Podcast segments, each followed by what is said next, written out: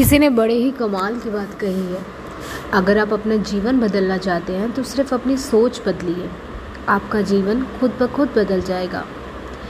नमस्कार दोस्तों, मेरा नाम है आभा और आप सुन रहे हैं मेरा पॉडकास्ट दोस्तों, आपके साथ भी ज़िंदगी में कभी कभी ऐसा होता है कि किसी काम को करने से पहले आपको बहुत डर लगता है। आपको डर लगता है कि काम पूरा हो पाएगा या नहीं हो पाएगा। अगर हुआ तो सही हो पाएगा या नहीं? काम अगर गलत हुआ तो लोग मेरे बारे में क्या सोचेंगे? ऐसे बहुत सारे नेगेटिव विचार हैं जो हमारे मन में आते हैं। और इन्हीं सबको सोच कर या तो हम वो काम करते ही नहीं हैं या बहुत देर के बाद करते हैं। तो दोस्तों, आज की ये कहानी आपके जीवन में एक चेंज लेकर आएगी। तो चलिए इस कहानी को सुनते हैं। कहानी बहुत साधारण है, लेकिन जीवन में बहुत कुछ सिखाती है। एक बार एक व्यक्ति था। अभी वो नया नया रेडियो जॉकी बना था। हर बात पर उसे बहुत ज़्यादा मुबारकबाद नहीं मिलती थी, लेकिन फिर भी वो खुश था कि ना से कुछ तो उसके पास है। अब वो हर दिन मेहनत करता और हर दिन अपना चैनल को टेलीकास्ट करता। धीरे धीरे वो बहुत फ़ेमस हो गया। बहुत भी नहीं, लेकिन हाँ फ़ेमस हो गया था। अलग अलग पत्रकार उसके इंटरव्यू के लिए आते और वह उनसे बातें भी करता। एक दिन एक पत्रकार ने अनजाने में ही उससे पूछ लिया कि आप कौन सा रिकॉर्ड तोड़ना चाहते हैं? या आप एक नया रिकॉर्ड बनाना चाहें तो आप क्या रिकॉर्ड बनाएँगे? वो व्यक्ति ने कहा, मैंने कभी इस बारे में सोचा ही नहीं।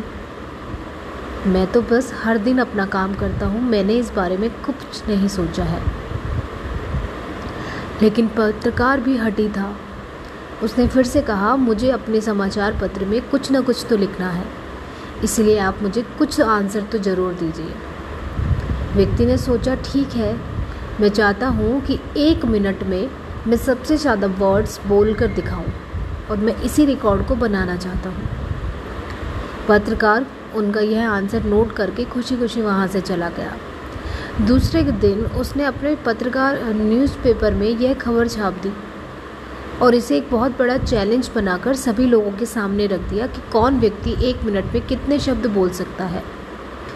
जो भी व्यक्ति सबसे अधिक शब्द बोलेंगे, उनके रिकॉर्ड को ये महाशय तोड़ कर दिखाएँगे।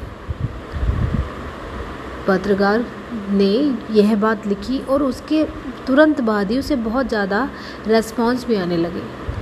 व्यक्ति ने सोचा, मैंने तो खामे का ही इसको कुछ बोल दिया। जाने अब मैं ये काम कर भी पाऊँगा या नहीं कर पाऊँगा? एक निश्चित तिथि पर सभी लोगों को बुलाया गया और कंपटीशन शुरू किया गया। और कंपटीशन के जज के रूप में उसी महोदय को बुलाया गया और जिन्हें खुद भी बहुत ज़्यादा शब्द बोलकर दिखाने थे। उस व्यक्ति के समझ में तो कुछ नहीं आ रहा था। क्या करे, क्या ना करे एक निश्चित तिथि पर वह पहुँच गया। जहाँ पर कंपटीशन शुरू होने वाला था, वहाँ पहुँच गया। बहुत सारे लोग आए हुए थे, बहुत भीड़ लगी हुई थी और वह व्यक्ति अंदर से बहुत डर रहा था। उसे लगा, अगर मैं नहीं बोल पाया तो क्या होगा? इतने सारे लोगों के सामने मैं बस मज़ाक बनकर रह जाऊँगा। मैंने ये क्या बोल दिया? मैंने ये क्यों बोल दिया? मुझे ऐसा नहीं बोलना चाहिए था। अब मैं क्या करूँ? धीरे धीरे वो उस हॉल तक पहुँचे जहाँ पे कंपटीशन शुरू होने वाला था।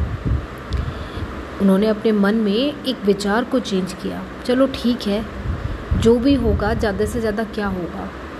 मैं हार जाऊँगा और लोग कुछ दिनों में यह बात भूल जाएँगे। लेकिन एटलीस्ट मुझे मेहनत तो करनी चाहिए। मैं बिना प्रयास के हार नहीं मान सकता, मुझे प्रयास तो करना ही चाहिए। और बस इन्हीं विचारों के साथ वह उस महल में प्रवेश करते हैं। बहुत सारे लोगों के बीच कंपटीशन होता है और आखिरकार यह महोदय कंपटीशन को जीत ही जाते हैं। उन्होंने कुछ नहीं किया, सिर्फ़ क्या किया? अपनी सोच को बदल लिया। तो दोस्तों, कहानी यही ख़त्म होती है, लेकिन कहानी हमें यही सिखाती है कि हमें भी हमेशा पॉजिटिव सोच रखनी चाहिए। अगर हम पॉजिटिव सोच रखते हैं तो यह हमारे सफलता के लिए प्रथम सीढ़ी होगी। उसके बाद आप मेहनत करते जाइए पॉजिटिव सोच रखिए, आपको सफलता निश्चित ही मिलेगी। धन्यवाद।